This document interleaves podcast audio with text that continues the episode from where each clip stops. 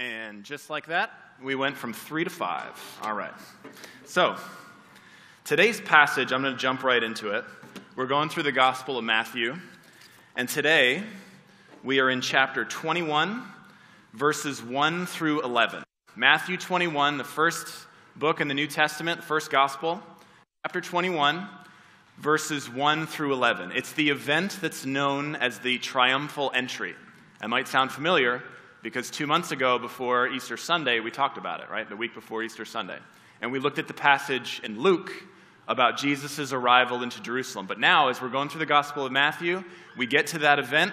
Jesus rides in triumph into Jerusalem as king. So let's read about it, Matthew 21, verses 1 through 11. You can see the slides behind me for that. Here's what it says. Here's what the Word of God says. Now when they drew near to Jerusalem and came to Bethpage, to the Mount of Olives, then Jesus sent 2 disciples, saying to them, "Go into the village in front of you, and immediately you will find a donkey tied, and a colt with her. Untie them and bring them to me. If anyone says anything to you, you will say, 'The Lord needs them,' and he will send them at once." This took place to fulfill what was spoken by the prophet, saying, "Say to the daughter of Zion, 'Behold, your king is coming to you, humble and mounted on a donkey, on a colt, the foal of a beast of burden.'" The disciples went and did as Jesus had directed them. They brought the donkey and the colt and put on them their cloaks, and he sat on them. Most of the crowd spread their cloaks on the road, and others cut branches from the trees and spread them on the road. And the crowds that went before him and that followed him were shouting, "Hosanna to the Son of David! Blessed is he who comes in the name of the Lord! Hosanna in the highest!" And when he entered Jerusalem, the whole city was stirred up, saying, "Who is this?" And the crowd said, "This is the prophet Jesus from Nazareth of Galilee." These are God's words. One of my favorite questions to ask people is, what is your earliest memory? It's one of my favorite questions. Some people can go all the way back to, I've heard up to 2 years old. That's the earliest I've ever heard. They'd say, when I was 2, da-da-da. And I'm really impressed by that. I can't go back nearly that far. What's your earliest memory? I don't know my earliest one, but I know that one of my earliest memories was when my parents would put my siblings and I to sleep, especially my younger sister and I, we were the youngest. And I remember the songs they would sing, some of the books they would read, some of the passages they would read to us in the Bible and tell us stories, Bible stories. And I remember them singing to us to sleep, which, first of all, I hope that's encouraging for our parents here. It is Father's Day. Happy Father's Day, everybody. It matters. It matters, those efforts we put into our children, and those things are memorable. And so one of my earliest memories, my parents singing songs to my sister and I as we go to sleep at night. One of the songs, the most memorable one for me, that my dad used to sing, happy Father's Day, Dad, is called "The King is Coming." You guys heard that one? I looked it up. Apparently it's from the Gaither Vocal Band. Now, some of you might say, I can already picture Dennis coming up to me after and saying, actually, they took that song from somebody else and redid it. Maybe that's true. But when I looked it up very briefly, it said Gaither Vocal Band, and the song is called "The King is Coming." Have you guys heard of that song before? Yes. Love that song. So, I've practiced this message a couple times. And the first time I practiced it, I actually sang the end lyrics to it. And I said, I'm not, some pastors, whether they have a bad voice or not, they're just so comfortable and they can just break out into a hymn or something and everyone's like, oh, that's great. I just don't know if I'm there yet. But I'm feeling a little bit of encouragement from you guys. So why not just do it? All right. All right, this is for you, Dad. So every night, almost every night, he would sing this song, and I'm just going to sing the very last part of the song. Maybe you'll recognize it. Okay, here's how it ends. The king is coming. The king is coming.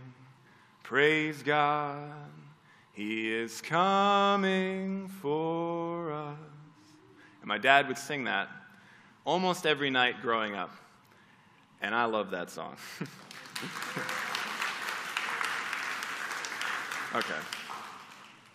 So, the passage we just read is talking about the king arriving into Jerusalem. And I have a really simple main idea. Here it is. The king came, and the king is coming. Think you can remember that one? The king came, and, big and, the king is coming. So we're going to break that down into 2 points today, just 2. It's really 3, because I have an application for you, but 2 points. First, the king came, and we're going to talk about that. Secondly, the king is coming.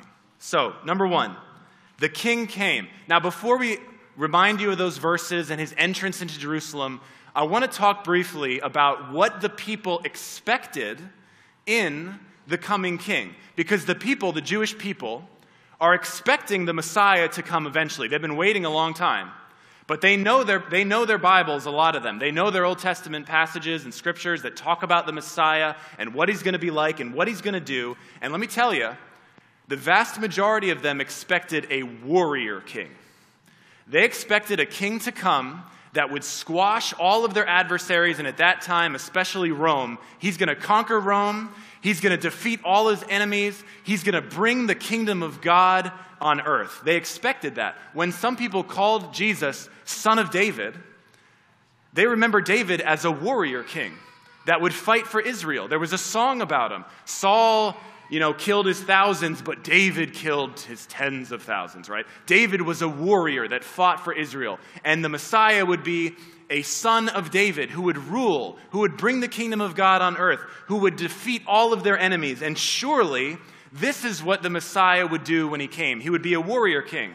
And there's a bunch of passages that we could look at in the Old Testament that give support of that idea, that when the Messiah came, he would fight for his people, he would bring the kingdom of God on earth. I'm going to give you a couple examples. Isaiah 61, Daniel 7, Psalm 2, and Zechariah chapter 9. Just some examples. I want to tell you some of the passages that were in their minds as they were celebrating, here comes the Messiah, this is him, this is what he's going to do. They would be thinking of Daniel chapter 7, for example, that talks about the Ancient of Days, which we believe to be God the Father.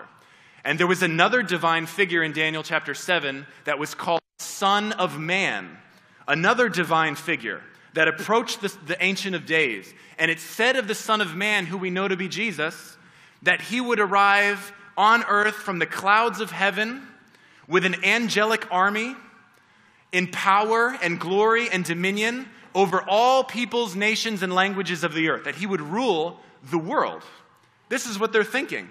Another example, Psalm chapter 2, a messianic psalm. Here's what the Messiah is going to do and be like. I'm going to read to you a little bit of a lengthy passage from Psalm 2.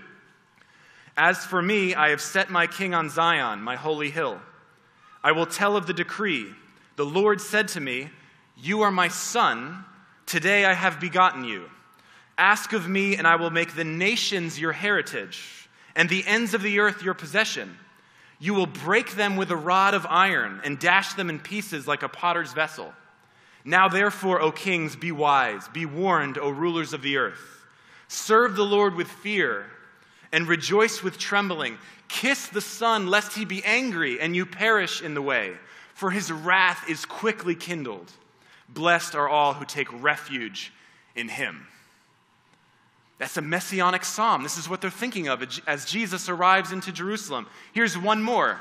Zechariah chapter 9. In verse 9 that we just heard Matthew quote, "Here comes your king, Jerusalem. He's humble, mounted on a donkey, arriving into Jerusalem." But the very next verse, verse 10 says, he's going to rule from sea to sea. He's going to rule the world. Not just Jerusalem, the whole world, to the end of the earth. So, the people are shouting in excitement, "Hosanna to the Son of David. Blessed is he who comes in the name of the Lord." Here he is, the warrior king. And they're excited. They say Hosanna. Hosanna is a two-part Hebrew word, Hosea and Nah, which means save, please save us, deliver us, rescue us. Surely he's the one that's going to squash the Roman Empire finally, if you know anything about Rome and how long it lasted and the people that they had under their dominion and the brute force that they placed on their citizens to keep them in line. Surely the Messiah is going to end that and defeat the enemies of God and of God's kingdom and bring the kingdom of God on earth. Here he is. They thought the warrior king, the lion, had arrived. But they got the Lamb of God. They were expecting the lion, and they got the Lamb of God. Their expectations of his entrance and what shortly would happen afterward, their eager expectation. But here's what actually happened. Look again at verses 1 to 5, the actual entrance. As they approached Jerusalem and came to Bethpage on the Mount of Olives, Jesus sent two disciples, saying to them, "Go to the village ahead of you, and at once you'll find a donkey tied there, with her colt by her. Untie them and bring them to me. If anyone says anything to you, say the Lord needs them, and he will send them right away." This took place to fulfill what was spoken through the prophet. "Say to the daughter Zion, see, your king comes to you, gentle and riding on a donkey and on a colt, the foal of a donkey." Jesus arrives in humility on a donkey. Not just a donkey, on a baby donkey. That's what a colt, foal of a donkey means. Still smelled bad, but was smaller. A baby donkey. And I have a picture here, actually was given to me by some of the Wellman kids a couple months ago. This is the donkey that Jesus rode in Jerusalem, who carried the king. Jesus approaches Jerusalem on a baby donkey. And it was planned, not just in that moment, not just when he sent those disciples ahead of him and had these plans in order. It wasn't something that just came to his mind, hey, here's a good idea. It's something that was planned a very, very long time ago. Matthew quotes the prophet Zechariah. Zechariah lived over 500 years before Jesus is riding in Jerusalem on a donkey.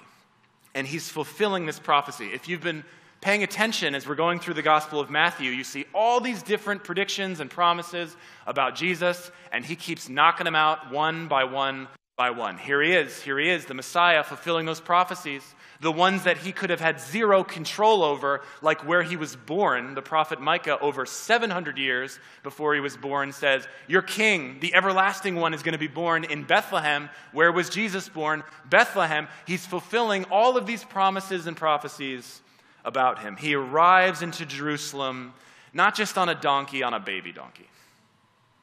His gentleness, his humility. We've seen it, we've experienced it as we're going through this gospel, the way that Jesus interacts with people in humility, in gentleness.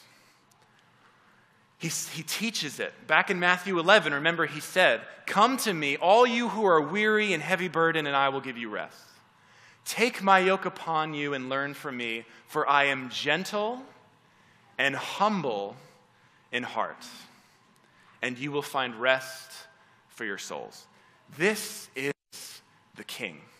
Gentle, humble, peaceful, riding in on a donkey. When Jewish kings rode donkeys, it happened before.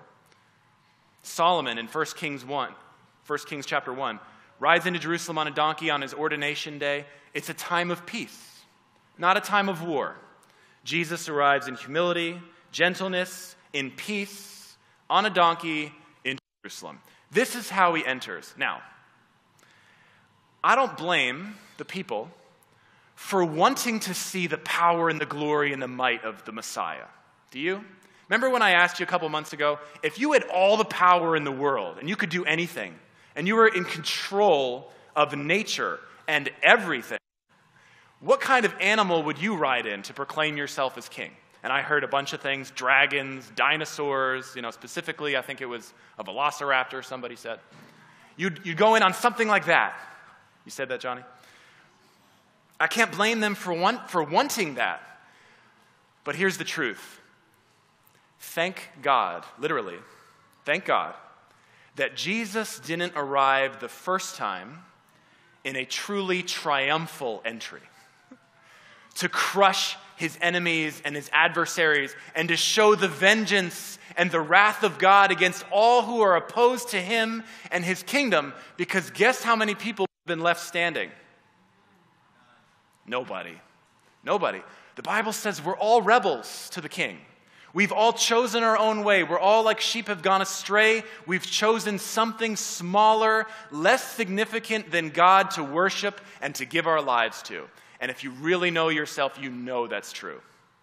Thank God he didn't come on a war horse the first time, in triumph, in wrath against all that are opposed to him, against all the evil in this world, because we'd be in a lot of trouble. The first time he came in gentleness, humility, peace, a chance for the world to submit to the true king. The king came. And the king is coming. The king is coming. All those passages that talk about the Messiah and how he would conquer and how he would bring the kingdom of God and how he would wipe out all evil and adversaries of the king and the kingdom, that is still going to take place. Are you listening? That's still coming. And listen, while the people in Jerusalem, while the massive crowd were waiting for the warrior king, you could say that they were waiting for the lion, but they left out the lamb. Can we make sure that as we're waiting for the lamb, we don't leave out the lion? He's both the lion and the lamb. The picture that it gives us with his second coming, we see the Lamb of God. The scars are still on his hands and his feet. He's still gentle and humble, and the love itself embodied. But there's fire in his eyes. And he's wrathful against all evil and all that is opposed to what is good, to the king and the kingdom. As we wait for the Lamb, let's not forget the lion. He's coming again. And he tells us that. A couple days later, when we get to Matthew chapter 23 in a little while, Jesus is going to say, "For I tell you, you will not see me again until you say, 'Blessed is he who comes in the name of the Lord.'" Wait a minute. Did you hear what he just said? He said, "You're not going to see me again until you say, 'Blessed is he who comes in the name of the Lord.'" Didn't they just say that as he was riding into Jerusalem? What's he saying?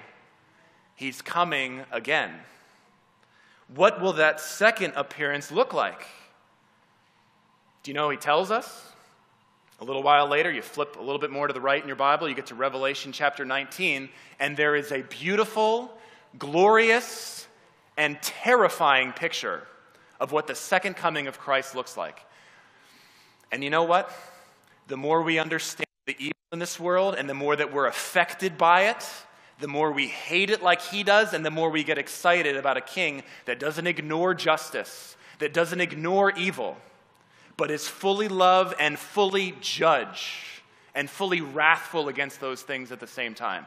When he comes back, it's going to be beautiful, but man, if you're on the wrong side, it is going to be terrifying. Revelation chapter 19, verses 11 through 16. It's where it tells us about his second coming. Revelation 19, 11 through 16. I'm going to read this to you, and I wish I could do it more emphatically because that's what it deserves. What actually is going to happen, I can't emphasize it enough, no matter how hard I try. I could roll around on the ground, I could scream it, I could stand on a box really up high. It won't matter. I can't emphasize this enough. Look what it says. "Then I saw heaven opened, and behold, a white horse. The one sitting on it is called Faithful and True, and in righteousness he judges and makes war. His eyes are like a flame of fire, and on his head are many diadems. And he has a name written that no one knows but himself. He's clothed in a robe dipped in blood, and the name by which he is called is the Word of God. And the armies of heaven, arrayed in fine linen, white and pure, were following him on white horses.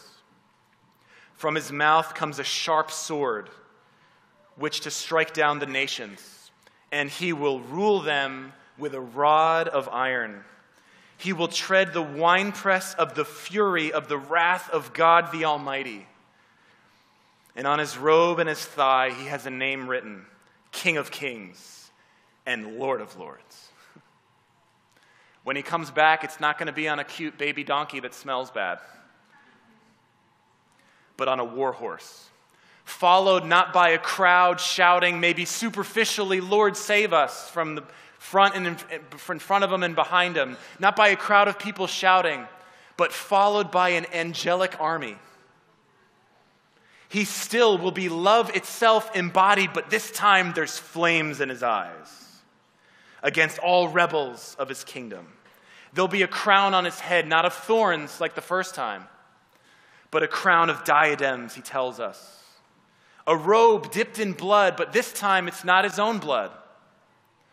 It's the blood of the enemies of the kingdom. With words not of peace and a chance to submit, that time is now, but at this time, words that are a sharp sword. He will rule, it says, with a rod of iron that's going to be fulfilled. He is the King of Kings and the Lord of Lords.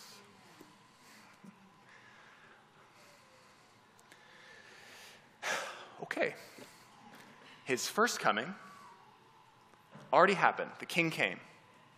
The second coming is still to come in the future. So what should the question be? What do we do now in the in-between? What do we do now? Well, there's a whole lot we could say about that. And in the next 5 days before he's crucified, as we're going through the Gospel of Matthew, pay attention to what he tells us of how to live. Listen to the parables about how to serve and how to learn about him. Let's listen. But in this passage, there's at least two things we can glean about what should we be doing in the meantime between these two comings of Jesus. Here's the two things. Know him, serve him. First, know him. In verse 10, not everybody in the crowd knows who Jesus is, and they're asking, who is this? Why is the city in turmoil? Why are people going crazy? Why are they shouting? Why are they excited? They didn't know who he was. It's a good question to ask, who is Jesus? And if you've been paying attention, you realize it's also quite a pressing question. Who is he? In the meantime, we should be getting to know him. Now, the crowd responds to the questioners when they say, who is this? And they say, this is Jesus, the prophet from Nazareth. That's a true statement. It's not the whole truth about who he is, but it's part of it. He is the prophet. Can we talk about prophets just for a second? You all still with me? Can we talk about prophets just for a second? Prophets would speak God's words to God's people. He would remind them about what God's law was, about how they were erring from that, and how they should come back. They taught people about God's word. Jesus didn't just teach people about God's word. He did. He's a prophet. He's teaching people about God's word. He's reminding them of it, calling them back to God. But he also, and the only one who perfectly lived God's law. The perfect human being who followed God's commands, who loved God with all his heart, mind, soul, and strength, with every breath of his life. The only person to do that. He didn't just teach God's word, he lived it perfectly. What else did prophets do? Prophets interceded, there's kind of a fancy word, for God's people. What does that mean? It means they prayed for them. It means they stood in the gap between God and the people of God. It's part of what the role of a prophet. Jesus did that. He prayed for us. He stood in the gap between God and the people of God, but he didn't just stand in the gap. He bridged that gap. He made a way. He reconciled us to God through, yes, his perfect life and perfectly obeying God and living the way a human should, and none of us do, but also by shedding his perfect spotless blood for the forgiveness of our sins so that we could be restored to the Lord. He didn't just speak God's word, lived it perfectly. Didn't just intercede for God's people by praying for them, but by shedding his blood and bridging that gap. He didn't just tell people God's word, though, as a prophet did. He was and is the Word of God in the flesh. Who is Jesus? It's a question the world has been asking ever since he left. It's why we divided time into BC and AD. We've been asking that question ever since he came. Who is this man? And there's been a lot of right answers, and there's been a lot of wrong answers from people who know God and people who don't know God. And the reality is we will get to know him more and more and more and more. He's infinite, and we're not. And so we're constantly going to be learning about Jesus. So first of all, if you've never submitted your life to the King, and you don't know who Jesus is, please, come talk to me. Any person you see on the stage here that's leading us in worship, you can always talk to them. There's a bunch of other people, I'm sure, in this room that would be glad to talk to you about that, about how to follow Jesus, about how to give your life free. It's a free gift where you confess your sins, your mistakes, and you say, Lord, thank you for dying on the cross for me, for forgiving me. Thank you for being my Lord and my Savior, and you're his. And you follow that King. Throw down the arms. Stop being a rebel. A message we need to hear all the time, isn't it? No matter who you are. Throw down the arms. Believe today. Paul says in 2 Corinthians 6, today is the day of salvation. Today. Not then. Now. If you're here and you believe in Jesus, it's most of us following Jesus, we continue learning. We continue digging into his word and what he's revealed about us. We continue giving ourselves to the community of believers in sharing our lives with others and caring about other people and all those things. We learn, we grow, as Peter says, in the grace and the knowledge of who Jesus Christ is. So one thing we can do on the way, in the in-between, is know the Lord. Here's something else. One more thing. Let's serve him. We see that in this passage. Do you know that Jesus doesn't need a thing from you? He can do anything and everything without you. And yet, he calls us. He gives us the opportunity to serve. And there's so many opportunities to do that in so many different areas and aspects of our lives. He calls these two disciples, doesn't give us our names, to go fetch this donkey and baby donkey, right? Go get this for me. And they go, and they do it. And it might not have seemed like a very big deal, but when we do things with God's fingerprints on it, it is a big deal. And it makes a much bigger impact than we could possibly do on our own. I thought about Peter earlier when Jesus is given a message by the Sea of Galilee, and there's a big crowd around them, and Jesus says, hey, Peter, can I borrow your boat so I can just go out a little bit into the shore and speak to this large crowd of people? And Peter says, sure. Probably didn't seem like a big request, but that boat was used in a better way than it ever was used before that day, because Jesus simply said, yeah, you can use my boat. How about the little boy in the feeding of the 5,000? When someone approaches them, one of the disciples, and say, hey, I see you have a little bit of fish and a little bit of bread, and there's really no food here. Do you mind if we borrow that? And the little boy said, sure. That's kind of amazing in itself, isn't it? Sure, you can have it. And God took that little bit of bread, little bit of fish, and did a whole lot with it. He can do so much more with our time, with our resources, with our efforts, with our service than we know. We can serve him in the in-between.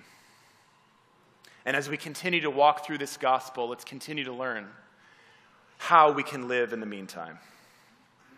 Okay. If in the first coming, Jesus came in truly triumphal entry to wipe out all of his enemies, we'd be in a lot of trouble.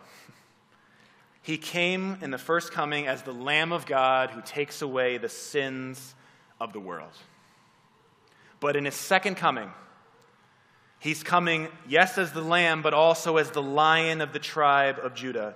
He will fully bring the kingdom of God on earth. That truly triumphal entry is still to come. The King is coming. So let me close with another embarrassing song, the same one I started with. The King is coming. The King is coming. Everybody now. Praise God. He is coming for us. Amen? Let's pray. Lord, what electric hope we have that you are the true King. You are the King that is humble, yet you have all power. That is gentle with us, yet we deserve your wrath. And you came the first time to set us free from bondage, to forgive us. You stooped a lot lower than just riding in on a donkey, on a baby donkey into Jerusalem. You'd go a lot lower than that as you were lifted high to die on that cross for our sins. And God, we know that's not the end of the story. You are the Lamb and you are the Lion. Lord, may we submit, may we throw down our arms, our weapons, in rebellion against you, knowing that you are the King and wanting to submit our lives to you and accept that free gift of forgiveness and join your kingdom, knowing full well that before we know it, you're coming back and you're setting up the kingdom that we all have been waiting, yearning, longing for, Lord. And we get to be part of it. Lord, would you teach us in this in-between that seems so long but is so very short in comparison to what's coming, of how to trust you, of how to look to you, of how to know you more and how to serve. We pray all these things in the name of Jesus, God's people said.